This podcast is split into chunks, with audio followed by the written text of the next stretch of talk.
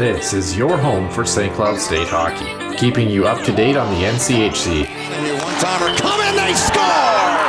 Ripped in! A bomb from Parvix! Women's WCHA. So Dana Rasmussen fires and she scores! Dana Rasmussen for the Huskies alongside. The National Hockey League. Dwayne Kaprizov in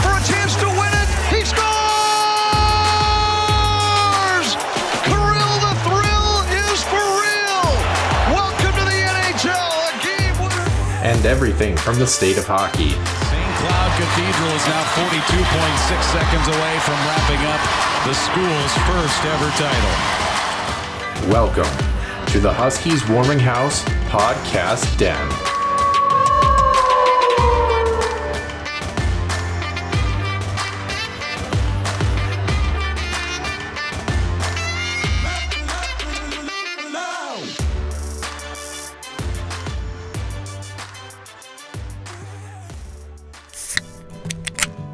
Huskies Warming House podcast is also brought to you by the Sota Pod, home of MNCAA college hockey news and more. Stay wild and up to date with new episodes throughout every week. Find them on Apple Podcasts, YouTube, and other podcast platforms. And welcome in the Huskies Warming House podcast, episode 179. Nick Max and Noah Grant here for another week in the den. And Nick, what a week it is this is finally it. It is game week for some St. Cloud State hockey here. Women's hockey on the docket. Nick, I cannot wait. It's going to be absolutely awesome. Oddly enough, though, um, we are previewing a women's hockey team, but it is not the St. Cloud State women's hockey team. Whoops. It is, it is, yeah, it is who we have at number one in the conference. So definitely look out for this group. But we're going to start, of course, uh, with talking about St. Cloud. They get their first exhibition games under their belt. We can't wait for them to get rocking and rolling, Nick. And I don't think any more needs to be said. We can't wait to talk about it. So without further ado, Center Ice View News and Notes presented by HuskiesIllustrated.com and the Sota Pod. Center Ice View News and Notes. Center Ice View provides you with the best coverage of St. Cloud State Huskies hockey from game notes, recaps, photos, and more. Go to centericeview.com.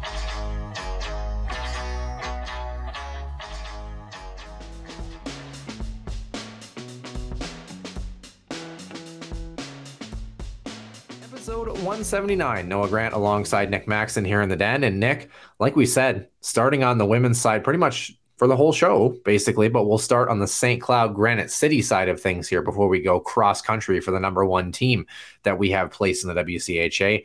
This St. Cloud State Huskies team gets their first taste of action against Union College, Nick. Now, it used to be the Union College Dutchman. It's not anymore. It's the Garnet Chargers, the new nickname, which Nick said pre-show is that's a mouthful. That's uh, well, it is. It's just and honestly, like it's not striking a fear in the eyes of the opponent. Just I don't know, like Yeah, is there is there a number of letters or syllables before a name becomes less threatening?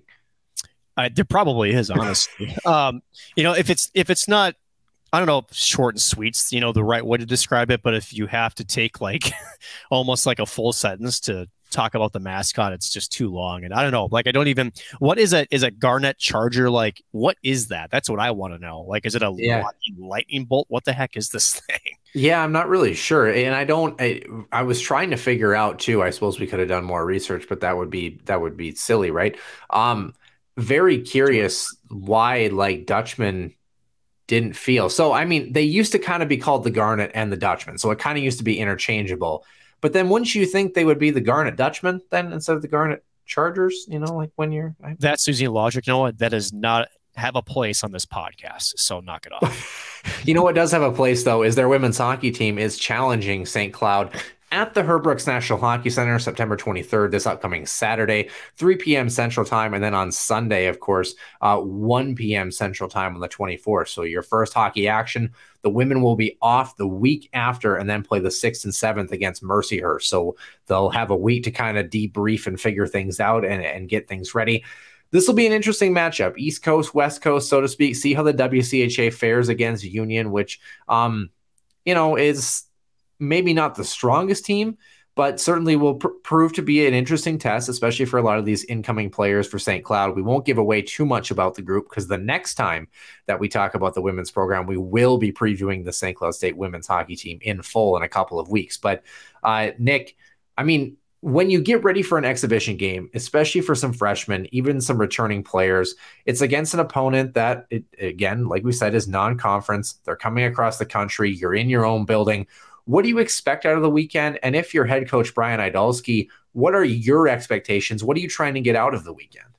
You're doing an evaluation, right? Because you know, let's not forget that this uh, St. Cloud women's team had a bunch of turnover this past off season, right? Uh, a lot of freshmen that are coming in, a lot of transfers. So you're looking to see where folks are at in terms of you know, as the X's and O's, really. Um, you know, what are the defensive pairings? What's that chemistry looking like? Um, especially for Idalski, his expectations, right, is of course, defense first, right? That's what got him the 18 wins last season. Again, tied a um, a club record for most wins in a season. Um, and uh, honestly, no, I know that we've hyped this up in different seasons in the past, but your non-conference schedule sets the tone, right? So you're looking to see who's got the jump, you know, are, are, are ladies going in, you know, are they forechecking in the right systems? Are they being in the right spots without the puck, right? So it's those little details from a coaching perspective that you're watching.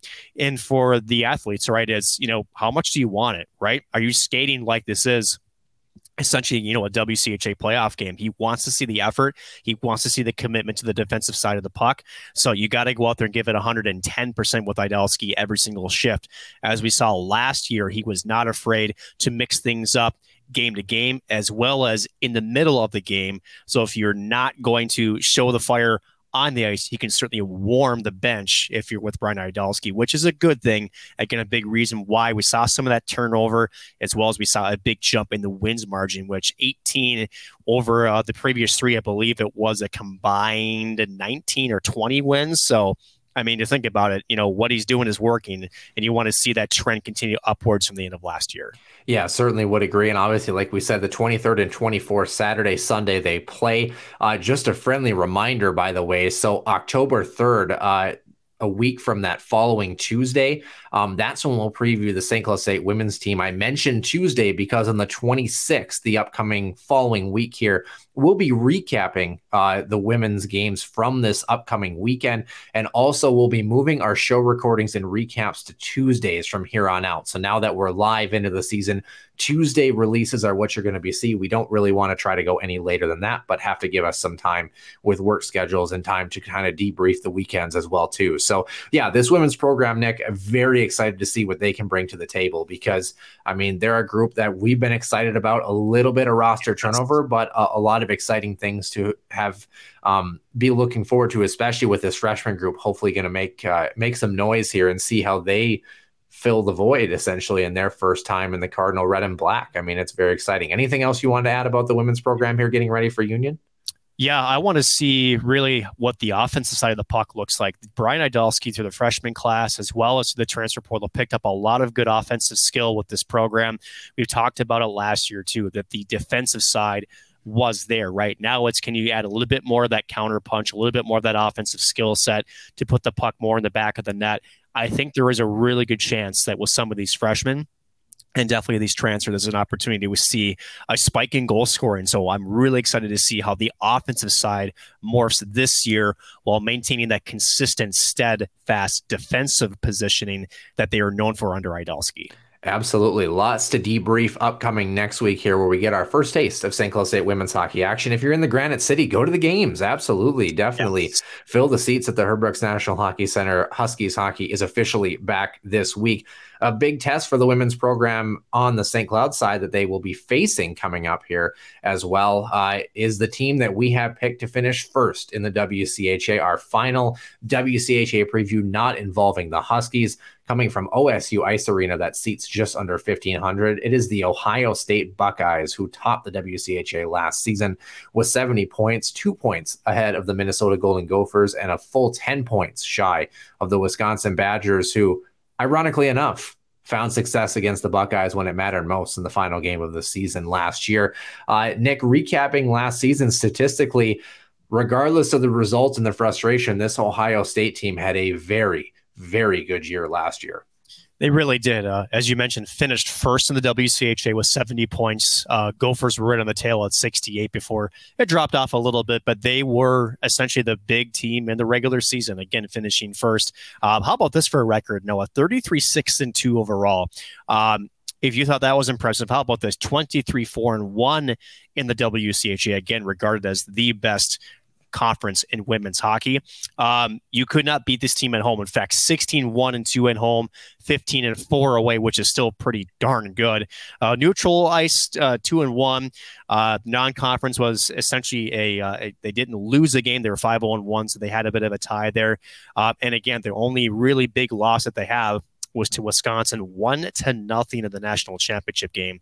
Um, so that was big. And then, of course, against our St. Cloud State Huskies, um, how about this? The Huskies did get one away from them, right? Four and one against St. Cloud. Uh, so, but at the end of the day, um, this Ohio State team, very, very, very good. I didn't up that. St. Cloud definitely got swept by Ohio State. I was going to say that. Say, although I will I see what say, you're doing here. Caleb G- Peabody would be very happy with you making me look like a freaking idiot. So, yes. although, well, some would say you do it naturally, but uh, anyhow, I digress. January 21st, the Huskies uh, did get a point though, an overtime loss, three to two, um, for the Huskies against Ohio State last You- season. Now, just missed the O in the middle of. Okay, got it. you know, here's here's here's here's what I'm saying. Trivia question here for you, Nick. Who is the only team to beat Ohio State at home last season? Who do you think it was? Ooh, was it Duluth? It was not Duluth. It was the Minnesota Golden Gophers, October 28th. They Uh, they, yeah, they lose four to two, and then they beat the Gophers five four in a shootout the following night. So a great weekend of hockey in the WCHA, as they usually are. But of course, those top end teams tend to bring the heat. But like you said, um, I mean, this was a group that started off red hot, and they never really looked back. And in fact, even their hiccups were few and far between. Um, oddly enough, though late November, a 4 4 tie against Colgate in a non conference matchup, which was something to, to bring surprise. Duluth, the Bulldogs, you are correct, though, in assuming they did actually beat Ohio State 5 4 in overtime at the start of December, actually on my birthday, December 3rd. Um, and then February. I, I don't. You know what? When I was younger, I was excited about birthdays, and now after I turned 22, and now I'm almost 27, I I could let's go backwards in time with that one. I think. Um, I've got that's your attitude now. Wait till you get to my spot, buddy. that's what I hear, and I'm and, and and I'm a nurse, so I feel like things are going to get more jaded as we go very quickly here.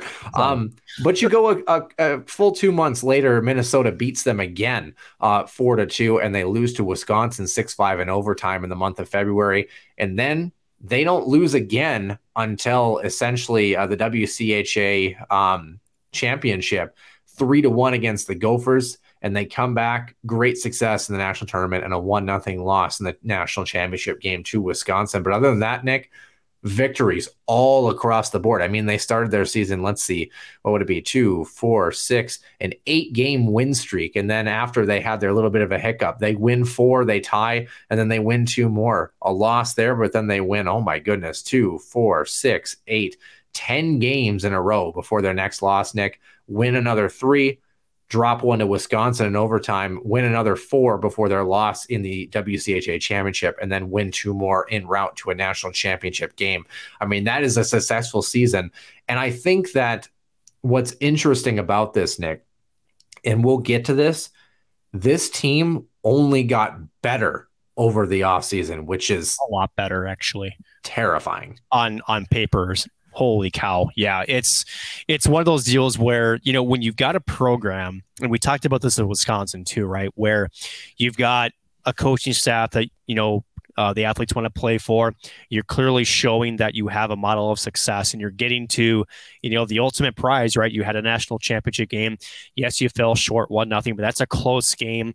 Um, you want you're going to attract players that are freshmen. You're going to attract transfers, and at the end of the day, you can kind of get to pick and choose who you want to come on board, right? So they're in a really good spot, and we'll we'll touch on the roster, uh, some of the uh, subtractions, of course, know, as uh, with Kalachaki. Every year is a bit of an upheaval, you know, some more than others. But uh, as we mentioned, and as we're gonna we're gonna touch on later, what they did get in return this year versus the transfer portal and the freshman group is just downright nasty. Yeah, it definitely is. Now, the challenge for us here, by the way, uh, normally we're able to view uh, essentially the upcoming roster for the season and be able to kind of anticipate. So, for the thing with this Buckeyes group is there's a lot of seniors that are moving into either graduation or their graduate season. So it's kind of hard for us to tell who's going to be staying and who's not because their website is actually down. Same with talking about the coaching staff. So we weren't able to get any additional information at this time. Uh, Nadine Muzerall in her seventh season, uh, 157, 67, and 19 for a 685 uh, winning percentage head coaching wise. But other than that, unable to add any additional information, Nick. So why don't we talk about those individual leaders? By the way, a lot of seniors, like we said, dotting this group, uh, top four seniors. Yeah. Um, I mean, you're talking point ranges anywhere from the 40s into the high 50s. Certainly yeah. a very successful season.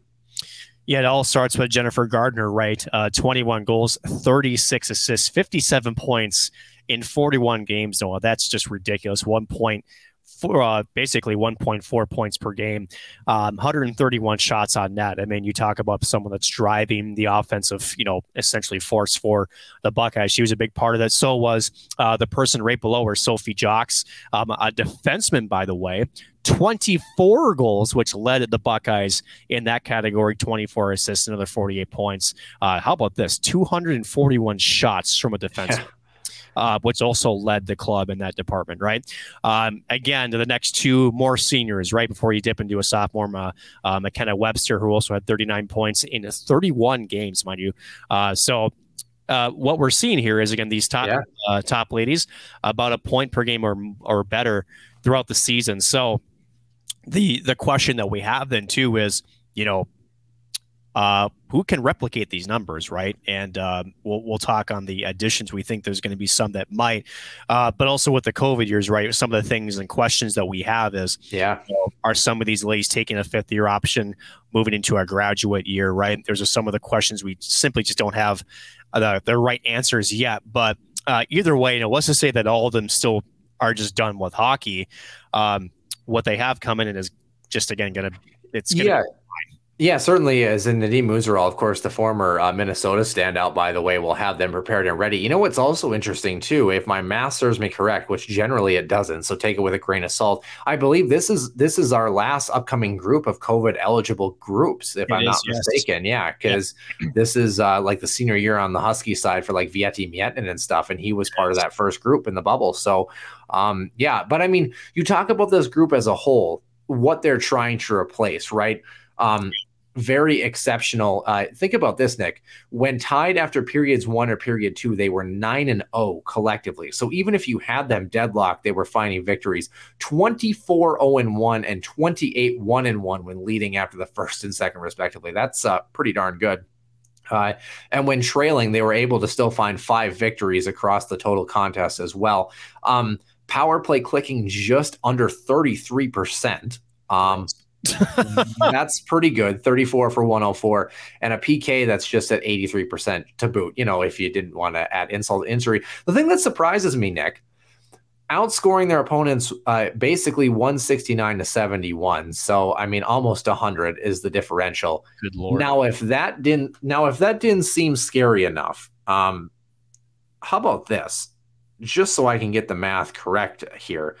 Um be careful. their shot differential was 850. To put that in perspective, their opponents had 860 shots. So their opponents had 10 more shots than the differential that yeah. they added. So talk about almost doubling up on shots 1710 to 860. 4.12 goals per game compared to 1.73 against.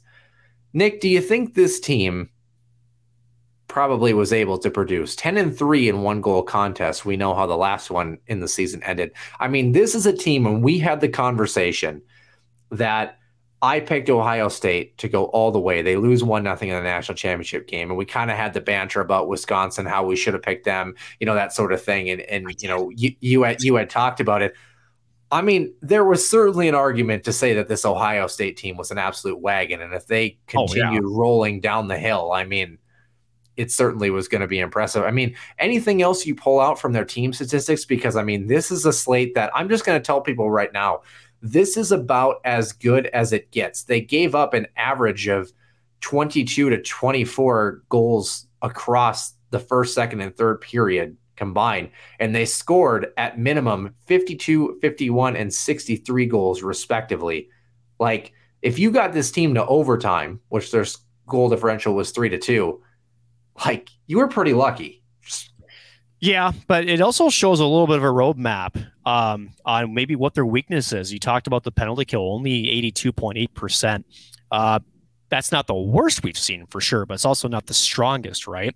Um, and in one goal games, you know, 10 and 3, that's still pretty good. But let's look at some of the things that you said they trail, right? So when they led 24 and 1 after one, after two, 28 1 and 1, you know, basically unbeatable. And then when they trailed, they didn't trail often. But when they did, there was a chance there, right? There were two, five, and one when they trailed after two, and then three, six, and one when they trailed after one. So it mimics another team that we talked about with this. That was the Gophers, right? Which is, you know, these teams that are powerhouse offensive teams, they like to play with the lead. They like to get out a quick strike, maybe one, two, three goal lead. It's not that they sit back, but they then are just in cruise control, right? Uh, if you can sort of limit the first period attack by these teams, you give yourself a chance, right? Again, you know, they didn't trail off him, but those numbers aren't necessarily fantastic in terms of the wins and loss columns right in those situations. And it's almost like if your specialty teams, especially in the power play, if you can get them almost frustrated, there was an opportunity to get something behind them because their penalty kill, again, not not the worst, but also maybe not the strongest as well. So it it may be with those you know low scoring games in and again when you've got teams that can skate these two teams can skate like a bat out of hell right between wisconsin and ohio state you know it, it shows you how these teams love that open ice. And when you take it away from them, it's tough on them. And even when we talk about how good the WCHA is, the one reminder that I think you and I will be on the same page is you have a top four, maybe top five this year, aka St. Cloud. But then there's a little bit of a gap, right, between six, seven, and eight. And with that gap at the, you know, the shall we say the offensive prowess is, is pretty remarkably different. So you do kind of wonder with you know, playoff come time and, and some of these, it, it, we talked about before, it comes down to coaching. Ohio State's got plenty of talent, but there is an argument to be made there with these teams at the top that if you can keep them close and keep them frustrated, they just seem to prey on that dominant factor. If they don't have it, you can almost sort of catch them off guard. And St. Cloud did it a couple times against other opponents in this conference. Well, like we had kind of had the conversation with some of these top teams too, is they don't play in tight games necessarily all that often because of their right. dominance. So when you get them matched up against each other, or you have the surprise in recent years that Duluth on the women's program has, and suddenly they become a force and a surge to be reckoned with. Suddenly, then when you're you win games seven nothing, seven one, and then you're thrust into a three three hockey game after two. You know things get a little bit more challenging. Although they were unbeaten when they were tied after two, so maybe not the greatest stat. You know, but I mean, you know, if they're trailing by one, sometimes they weren't able to find that crucial goal. I mean, go back to the national championship game. I mean, you got to score a goal to win a hockey game. You can't lose yeah. a game one nothing. And like I said, Wisconsin, a very great, great program, very great team. Mark Johnson, well coached, obviously in very terms well of what coached. they what they bring to the table. But you got to find a way. You got to find a way to execute. You can't have your top scorer have almost sixty points in the season, and then you can't find the basket once in a national championship game. I mean, that's just that's kind of just how it goes. I, I totally agree right. with you. And you know, it again, it, it just lens to the question too is we've talked about how important like for example goaltending is in the WCHA and it is important because it can win you a national championship or as we've seen in St. Cloud's case in recent years with Sanni Ahola, Jojo Chobak, Emma Polusny, um, you know, it, Janine Alder like when you have good goaltenders they'll keep you in hockey games but at some point you got to realize the goaltender can't put a puck in the net. You know, like at some right. point, the goal scorer's got to do what they do. And some of that Noah is trying to be too cute, right? Because you know when you get some of this skill, and these two teams have got high skill, right? Ohio State has got arguably on paper the most skill in this conference, a big reason why we have them at number one. But sometimes in a championship game, right, you try to do a little bit too much. Maybe you make an extra pass when in reality, we saw this on the St. Cloud men's side, right? It was the simple, greasy, the grease pan goals, right? Yeah. And sometimes that's what it takes is that you have to almost when games are tight and it, it's you're never going to make the perfect passing play because these two teams also defend really well. They watch tape, right? They understand your tendencies. And so sometimes it's just as simple as getting the puck through from the blue line, but then also be willing to get into that dirty area and fighting and battling for a rebound, taking the vision away from a goaltender, right? It's not always pretty when it goes into the playoffs. And sometimes that's the difference is, you know, can we get away? I shouldn't say get away, but can we take advantage of what's there versus trying to force what our game plan i know it's made us successful but if, if, we're not being allowed to do that you know can we adjust and can we just simplify things and then just do simple hockey but maybe it's a little bit more of a gritty type effort versus a skill based effort. I think that's the difference between yeah. maybe some of these squads up top. Well, and we've talked about it at the National Hockey League level too, is some of these goal scorers, especially these guys in the NHL who are shooting 90, 95 miles an hour, they get these pucks down below the tops of the circles inside the dots and they're they're trying to make that extra pass. And sometimes it's like put a puck on net. You know, you're in a scoring area, you're in a high percentage area. And I think, you know, getting goal scorers to become naturally adept at being willing to be a little bit selfish sometimes, putting pucks on net, turning around and shooting from awkward angles, things that catch goaltenders by surprise through screens in high scoring areas. I think that's.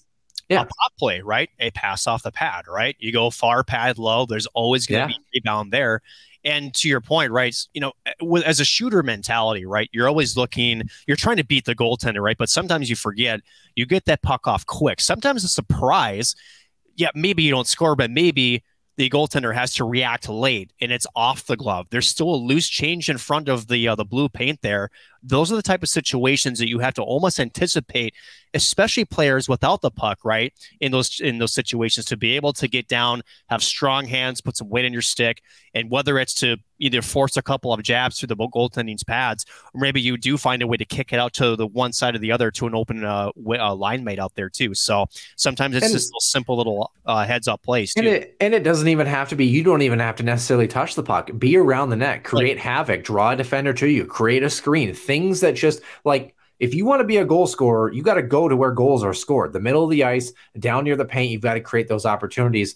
And let me tell you this if you're Ohio State, who I would imagine has got a bitter taste in their mouth, yes. having such great success and not getting it done in the in, in the ultimate game, when you lose a game one to nothing, you best believe that those games are won and lost by that grit goals in those type of hockey games are scored just like that. Second and third chance opportunities shots through screen. They're ugly. They're not pretty goals but they all look the same on the score sheet.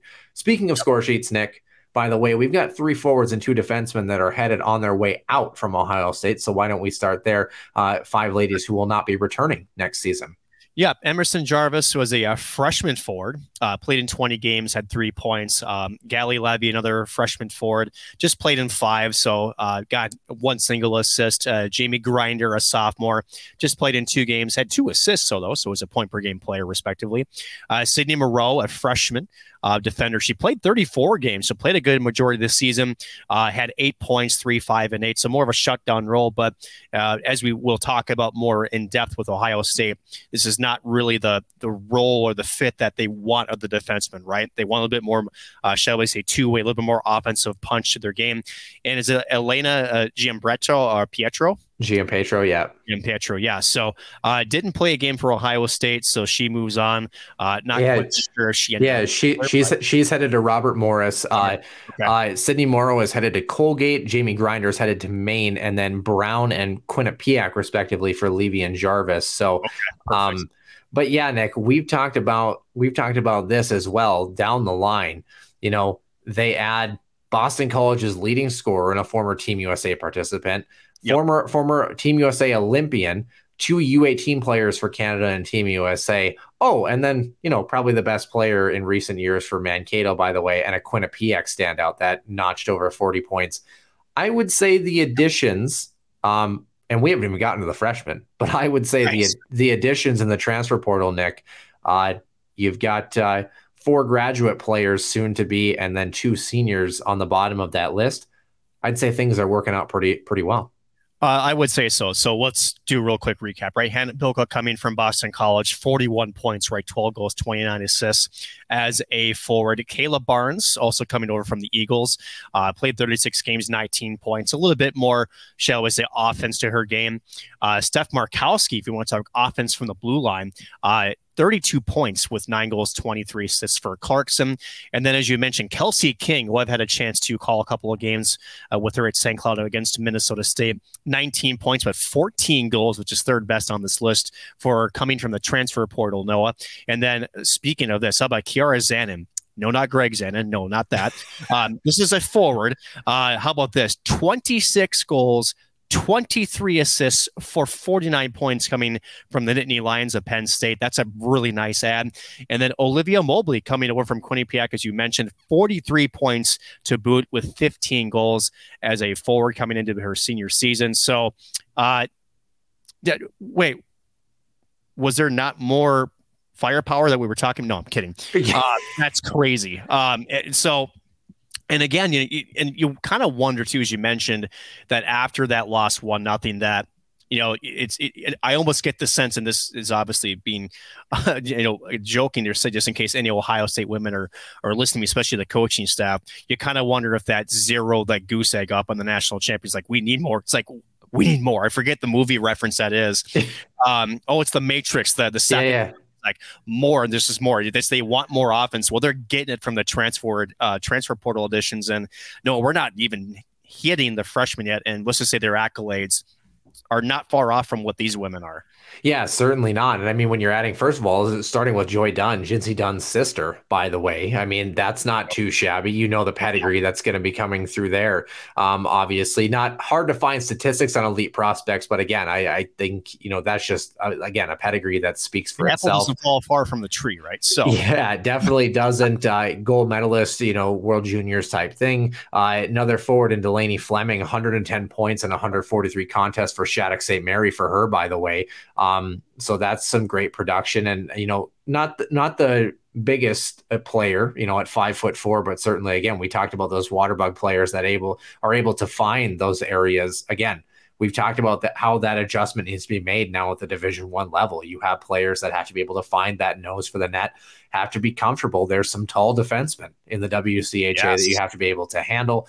Uh, forward Jordan Baxter. Uh, her and Jocelyn Amos, the fourth player on this list, both forwards who are both on uh, uh, the U18 World Junior teams for Canada. A couple of uh, medals for them. Uh, Jordan Baxter, a point per game player at Delta Hockey Academy Prep, by the way, um, and then 85 points in 61 contests in the OWHL for Jocelyn Amos. So, I mean, you look at a couple of players.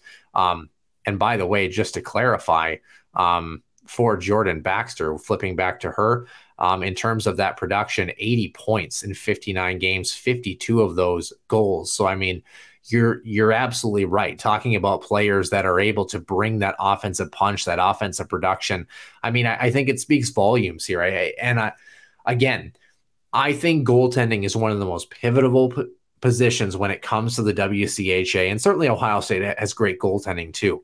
But at some point if you're going to be a team that's going to match pound for pound in the WCHA, you cannot be afraid to have high punch offensive talents, players who are game breakers, who can turn a game on its head at any moment.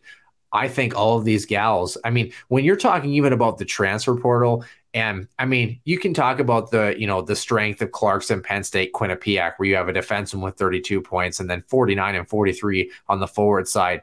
When theoretically, point production wise, Kelsey King is your quote unquote weakest addition. I mean, Kelsey King was a standout player for Mankato um, yes. and brought some really great offense and is, if anything, a great middle six player for that program. Maybe a third liner if things shake out in terms of production. I mean, this group, regardless of how many seniors they lose, they're going to be returning some. There's no way they're not. The freshmen are going to be great additions. Um, and then, as we talked about, I mean, you have you have uh, the goaltending to boot. I mean, you have you have two senior goaltenders and a junior goaltender had a 961 914 and 912 respectively gaas of 0.6 1.81 and 2.03 you know that's pretty good. Things are looking up, and for me, what I what I garner here, and again, there could be more additions or transfer things that we're missing here. Uh, but like I said, two seniors and a junior. I got to imagine at least one of those seniors is coming back, and the junior Amanda Thiel played in 26 contests, the most out of any netminder. So I mean, if your GAA is under two, you have a save percentage of a 914, and I mean, you allowed only 46 goals across 26 contests. I mean, add that with the firepower they're getting, Nick, I would say there's a reason we have this team at number one. There's no doubt about it. No question. And, you know, we, the offensive side of the punch is, something we focus on because again that seems to be where this team is being built around is the offensive punch you know the speed and the skill set but remind us to that over the past what 10 years noah that the game of hockey has really sort of transitioned to be that offensive minded, right? So you're not, so when you talk about some of these shutdown defensemen that went on to other schools, right? You know, it's not that they're bad players, but Ohio State just isn't looking for that. That's not what fits their mold right now. And maybe that is something that with this team, you know, as we saw with their goals against by period and, and certainly the shot differential, right? It seems to be working really well for them. So for those who say, okay, well, do they rely on goaltending? Maybe partially, right? Because again, you know, we talk about goaltending stats and how they're really a reflection of the uh, the team in front of them. Um, you can be, but one thing that this Ohio State group does really sort of, shall we say, advertise for them is, sure, you can score all the goals and the assists that you want on the offensive side. I don't care if you do that if you're not going to play good, solid positional hockey in your own zone. And we see that with their team numbers, right? So uh, you can, shall we say, not have the, I mean, look at the Gophers, right, with Justin Close on the men's side, right? You don't have to have the most skilled goaltender behind you. I'm not taking anything away from Justin Close, but you can certainly make things a lot easier defensively. And with that speed and skill, you create a turnover and you can transition the puck well and rapidly um, yeah, good night, Jim Kite, right? It's just, it becomes a very tall task for your opponent when you're able to just counter punch and counter punch and control the pace of play in every single zone on the ice. So um, there really isn't a weak spot for this squad, right? And it really only becomes to what we discussed earlier, and that is say you have that one off night that just you're not getting the bounces, or maybe the goaltender has your number, right? That's where maybe the shall we say the hole in the proverbial armor is. You know what's interesting, Nick, by the way. Um, the Ohio State website just started working again moments ago. You don't say. How does that sound? Um, How's that by the timing? Yeah, uh, very much so. So Quinn Kuntz, by the way, um, in net will be returning for her graduate season. Kayla Barnes on the back end. So if you have your stat sheet up, Nick, obviously a lot of obviously a lot of notables. Kelsey King, like we talked about, transferring over.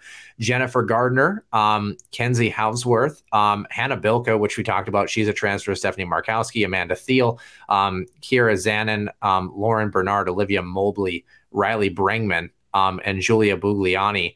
Makenna Webster, Haley, excuse me, Hadley Hartmetz, um, and Raygan Kirk all rounding out the seniors and graduate players respectively. Other than that, Nick, no juniors on this roster, by the way. Um, so other things to kind of look forward to. Like I said, there could be more additions as we go. Um, yeah.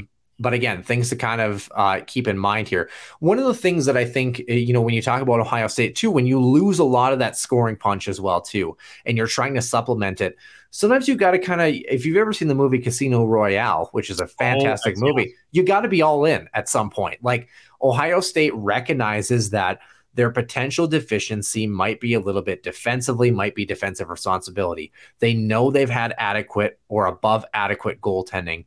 They realize that they can be comfortable being in a track meet, and I think that that reflects, uh, you know, what Nadine Muzerall brings to the table. Um, Peter Elander, by the way, is the associate head coach. By the way, um, over 20 years of coaching experience, um, and was added last season. So um, was originally with Ohio State uh, during 2017, 2018 is when he was here. Um, Winter Olympic participant in Beijing back in 2022. Um, was at the women's hockey program at the University of North Dakota prior to her initial entry for Ohio State. So, um, his initial entry, I should say. This Ohio State team has a chance here. Now, as we've talked about, how will these transfers and these freshmen assimilate? That's always the question. It's a big question mark, for example, for the Golden Gophers. Wisconsin has dipped quite a bit in the transfer portal, too. Ohio State, no exception. I mean, in your mind, as you look at this list, Nick, what's going to keep them at number one as far as those transfers and freshmen getting up to speed here? It's going to be honestly, and you know, you talk about assimilation. I think what helps is, you know, the Boston College, good program, right? I know we can talk about the strength of the conference, but that's a well coached program. Uh, Kelsey King is no, you know, shall we say, stranger to the WCHA, right? But the one thing that Ohio State and shall we say teams like Wisconsin and even the Gophers have done when they have dipped into the transfer portal, when they get freshmen in, they're the right fits. And yeah. so their assimilation isn't as, shall we say, high as a mountain as maybe other squads that, you know, might have as big of a number turnover as we see. Uh, and this Ohio State team has got great senior leadership. Uh, so you're not going to be putting, shall we say, freshmen in situations where they won't succeed, right? So even if you have these transfers coming in, they're the you know again I, I, feel like you know ohio state has the ability to kind of be a little bit picky in the situation and i feel like it's going to be a, a, seamless fit. So i really don't see a challenge with this really.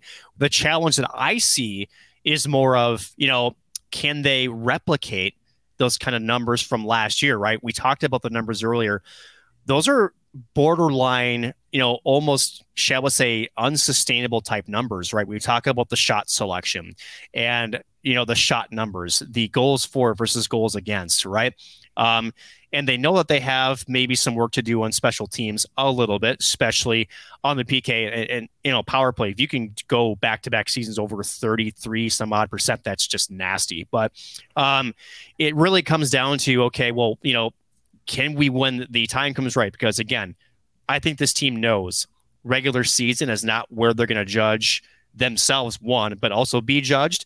It's how can we as a team adjust and do things and win games maybe in a different way that will get us to the ultimate prize, which is a national championship. I think that's really the next step for them, and that's why you have so many senior leaders here. That's why you have maybe a bit a bit of a different mix, um, but you're also trying to essentially accentuate your greatest skill set, which is your offense. So I, I, don't know. I don't see it as you know this big turnover for them, just because again they're well coached and the teams mates they have coming in are, are, are, again they're no stranger to college hockey for the most part. Um, I, I, feel like it's going to be a little bit of a, a, learning game for the team itself, like anybody else in the first couple weeks. But come WCHA time, the team is going to be a train, not just a wagon, but a train that's going to be almost unstoppable. Yeah, and they've got great goaltending to boot, and I think that that's always a, a piece that is a welcome addition for them. Uh, they start their season with only two games before they get to the WCHA, and they'll be on ESPN Plus actually the weekend after yes. uh, that they get ready uh, after St. Cloud starts their opening exhibition against Union September 29th and 30th, they play Colgate. And if you remember, uh, like we all do, Colgate, of course, made it to the NCAA quarterfinals, lost four to two to Wisconsin last season. So That'll be a marquee matchup. That one's going to take place at Colgate, Hamilton, New York. Uh, again, the 29th and 30th. Then they get right into it with the WCHA matchups. They travel to Duluth. Um, they have a week off and then travel the 13th and 14th of October uh, to face the Bulldogs. Very curious to see how that matchup shakes out. We'll get a good litmus test as to where both these teams are going to be at here. Um, Duluth again is has an interesting schedule where they are going to be a great marker for both St. Cloud State and those top three teams. They bridge that gap and kind of let us know where we're at here. Uh, and then the following weekend, they travel to St. Thomas. So they start with four on the road uh, before hosting the Golden Gophers at the end of October uh, for spooky season, as the kids say. Um, and then we go to November where they travel to Bemidji State, have a week off and then host both Wisconsin November 17th and 18th, and then St. Lawrence over the holidays at home the 24th and 25th. And then they continue their what will be an eight game homestand. Games five and six are against some team, I don't know, called St. Cloud State, uh, December 1st. Uh, girls, I don't know. Yeah, I don't know. So some team I, from the Granite City. I'm not really sure. Although I'm trying to figure out how this is supposed to shake out because they have both games listed on December 1st, which would be very odd to me. The second one is at five o'clock at night, so I would be uh, most confused if they played a, a double header on that uh, yeah. Friday. But yeah. I don't know. Um, I suppose we could probably pull up the St. Cloud women's website and see how that tracks. But nonetheless, uh, they finish off the first half of the regular season. Ohio State does at home against Mankato. So, Nick, uh, to recap quickly Duluth, St. Thomas, Minnesota, Bemidji, Wisconsin, uh, non conference against St. Lawrence, and then St. Cloud and Mankato. What do you think about that schedule for the Buckeyes uh, after they open up their exhibition games against Colgate? You know, again, like you mentioned, there's an early litmus test again against uh, Duluth, which we talked about could be, shall we say, a team on the rise. They have been a team on the rise, so it could be a good little test to see where teams are at, right? Um, then, then Ohio State, you know, St. Thomas, they should handle them, and then you get right to the Gophers, right? So it's kind of this on and off, you know, difficulty. And again, not taking it away from Bemidji or St. Thomas, uh, but essentially it's going to you know it's going to test their emotional well-being right a little bit because you know one thing good teams do and we saw this with this team last year is that you don't write the schedule but you have to approach every opponent as if they're wisconsin right? You got to take them seriously. Um, i don't expect ohio state to do anything less than that. Uh, but you do kind of wonder you know especially with an eight game homestand uh, you eventually are usually pay for it in the second half. Uh, can they take advantage of a home schedule? As you said, they only lost one game at home during the regular season all year last year. So um, I expect them to be in good shape after that first half and uh, can be rolling as uh, we head into uh, the post holiday schedule here in 2024. Yeah, friendly reminder, by the way. So it is December 1st and 2nd, Friday, Saturday, like we anticipated. The game on that Saturday, the 2nd for the Huskies and Ohio State will be at 2 o'clock Central. Friday night's matchup is at 5 o'clock Central, like it was noted. Um, like you said, second half of the season, they uh, start off with a bang here. January 12th and 13th, they go to Ridder Arena to face Minnesota right out of the gate good matchup as the Gophers host there. And then they host back in Ohio State, Minnesota Duluth. Um, that following weekend. Weekend after that, they travel back to Minnesota. It's a bit of a Minnesota flip flop, so to speak, for them. Uh, they play the Huskies for the second time on that weekend, January 26th and 27th. Although, again, the WCHA website has them both on the same day. So again, I'm going to go with probably not. Uh, yeah, definitely not. Uh, February 2nd and 3rd, they host Bemidji State at home and then travel, huh, back to Minnesota again, Mankato, the 9th and 10th of February. And then they host a Minnesota team in St. Thomas at home and then finish on the road, one state closer to home against Wisconsin before getting ready for uh, the, a heck of a regular season finale, huh? Yeah, definitely could be a marquee matchup a couple weeks after that in terms of playoff time. So, Nick, uh, second half of the schedule here, getting ready into tournament time. I mean, what do the Buckeyes anticipate? I mean, that, like you said, that Wisconsin matchup is going to be good, but certainly some really tough bookends with Minnesota, Duluth, and Wisconsin on the ends of those. And how about that travel back and forth and back and yeah. forth? You know, that's people forget too sometimes that for as an athlete and as a organization, right? That I mean, yeah, it's your same airport. You're gonna probably gonna get sick of MSP after probably a couple of weeks, but that's a lot of traveling uh, back and forth. Um, yeah but it's not as road heavy as I thought it was going to be, considering the eight game homestand in the first half. But you do wonder, you know, over time, does that maybe get a little bit lethargic for the players, right? Um, as we know that as we head deeper into the hockey season, uh, things get a little bit tougher. Things get a little bit, shall we say, the energy maybe isn't quite always there. But uh, again, uh, Ohio State showed this last year. Uh, they had a 10 game winning streak in the second half. Uh, they had a couple of blips here and there, and I don't expect really anything different. Um, again, there's some tough tests here with the Gophers in St. Cloud.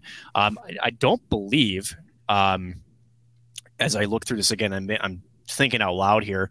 Uh, no, they do. Yeah, again, the Gophers and the Bulldogs to start off the second half. Yeah. If if you're the Buckeyes, you wouldn't want it any different, really, right? Because you get about three to four weeks off in between uh, the first and second halves of the schedule. Uh, and it's a good way to just get you right back into it, right? You would hope that the holiday break isn't that long, but again, that's college hockey for you, and uh, it'll be good to get them back in the saddle against two tough opponents uh, right out of the gate. I think again for Buckeyes fans and for the players, uh, that'd be more preferred than say maybe a, a different opponent in the WCHA. You know, Nick, uh, you're a St. Cloud hockey fan. Um, you oh. know, and, and you're anticipating a first half and a second half matchup uh, against these Ohio State Buckeyes. Um, you know, if you were uh, looking for the latest news and photos of your favorite Huskies, any idea where you might head, by the way? CenterIceView.com. Yeah, it'd be great. Maybe some Huskies Illustrated. And, you know, Nick, if you're feeling frisky, you know, as we move into the winter months. Uh, if you want to stay wild and up to date with all things in the state of hockey, uh, you should also check out the Sota Pod, our great sponsor of the Huskies Warming House podcast. Back to the St. Cloud side of things, though, and the women's program. They face Ohio State four times. It is on two separate days for each of those weekends. Don't let the WCHA lie to you. How do the Huskies handle the gauntlet that is uh, the former number one team in the WCHA last season? Got to find a way to slow them down, right? And uh, you know, it seems like a broken record. It's it's no different than handling the Gophers or Wisconsin, right? You got to figure out how to slow them down, especially out of their own zone. You really do have to protect the middle of the ice when they're on the forecheck, and you got to figure out a way to develop and sustain your own forecheck, right? Um, these teams thrive off of turnovers from the opposing forwards and then a quick transition up. Um, they're a quick strike team. Again, these Ohio State can skate. They they're one of the best yeah. skating teams in the country, if not the best skating team in the country. Um, again, they throw a lot of pucks on net. So it's can you keep them to the perimeter? Can you keep them into the lower, shall we say, you know, uh, danger areas? And then more so, pucks do come through. Can your goaltender swallow up and not give up a rebound. And more so, if there is a rebound, can you get it out of that danger area to the sides or maybe get it clear?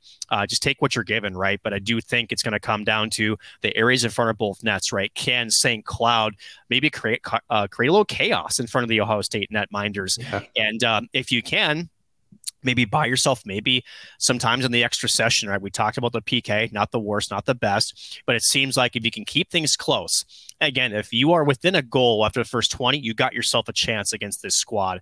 So to me it's it's it's almost like you have to come out throwing punches against the squad in the first 20 the counter to that uh, no one i want to get your thoughts on this is that you can almost run around a little bit too wild and maybe yeah. tire yourself out but i do feel like with some of these teams you know you can intelligently, you know, sort of put some pressure on these without, shall we say, draining the gas tank too early in the first 20 minutes. That to me is the key.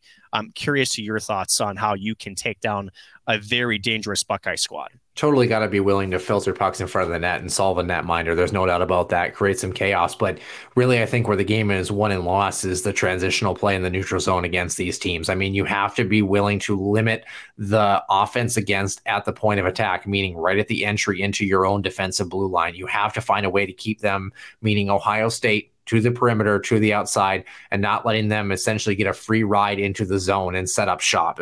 You have to make every puck contested coming across your blue line. If you let this team set up shop, then you get to a point where when you're in your own defensive zone, if you start running around, you're in trouble. You also have to be willing to defend from the middle outward. You have to be willing to protect the house and let the perimeter play be what it's going to be. As soon as you open up a lane in the middle of the ice, this Ohio State team is going to make you pay, um, and they're not going to look back. So, and then obviously on the other side, this is a team, again, a high end team you have to be opportunistic with. You have to be selective uh, in your rushes, creating depth and making sure that one, you're alleviating pressure in your own defensive zone.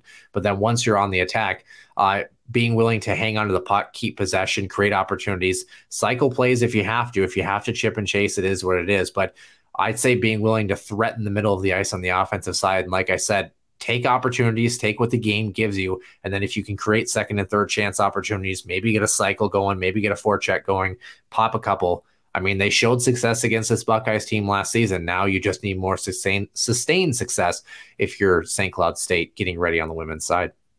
Yeah, and I think, you know, when you talk about transitional game, it's all in the back checking forwards, right? If you can allow your D to step up at your own blue line and force them to give up the puck, right? And you've got forwards that are coming back hard through the middle lanes and then uh, essentially pick up a loose puck and then transitioning back that way. That's huge, right? I know that Brian Idalski will have that pegged as far as um, a major contributor to being successful defensively, especially again through the middle of the ice. And uh, you know, it's going to be like you said, a track meet uh, with the squad because of how quickly they can get up and down the ice. And as you mentioned, if you got the puck on your stick, try to threaten the middle, but also when you're coming through the blue line uh, on the rush, coming back through layers, right? Make sure you have that middle drive, someone coming through, and that's where you can activate your defenseman too, right? Yeah. One thing with Brian Idalski's system that I want to see a little bit more this year, and we started to see it towards the end of last year, is the defenseman joining the rush. Not be afraid to take a chance that way.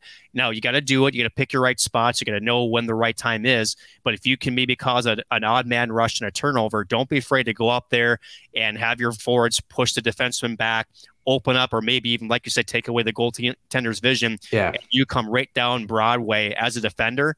As long as you got one person back, go ahead and take that chance, right? I think that's one of the areas that St. Cloud can improve on.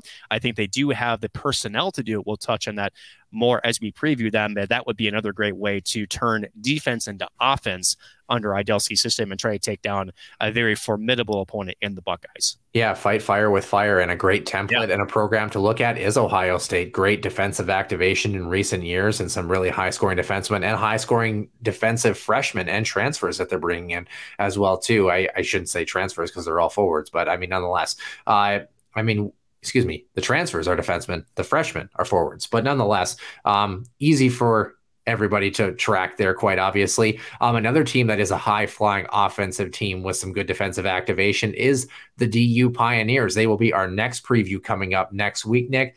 And then, if you're a Huskies fan, the moments you've been waiting for, the following two weeks will be our final previews as we wrap up the preview to hockey season as it's already kind of started for these programs here, the women's team and then the men's side. We're excited to bring you uh, that coverage as we continue on the Huskies Warming House podcast. For Nick Maxon, I'm Noah Grant, and we will see you soon in the den.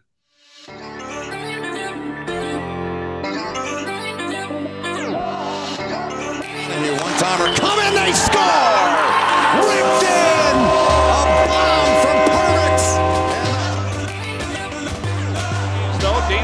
Rasmussen fires and she scores. Dana Rasmussen for the Huskies alongside. Dwayne Kaprizov in for a chance to win it. He scores! Kirill the thrill is for real. Welcome to the NHL. A game winner. St. Cloud Cathedral is now 42.6 seconds away from wrapping up the school's first ever title.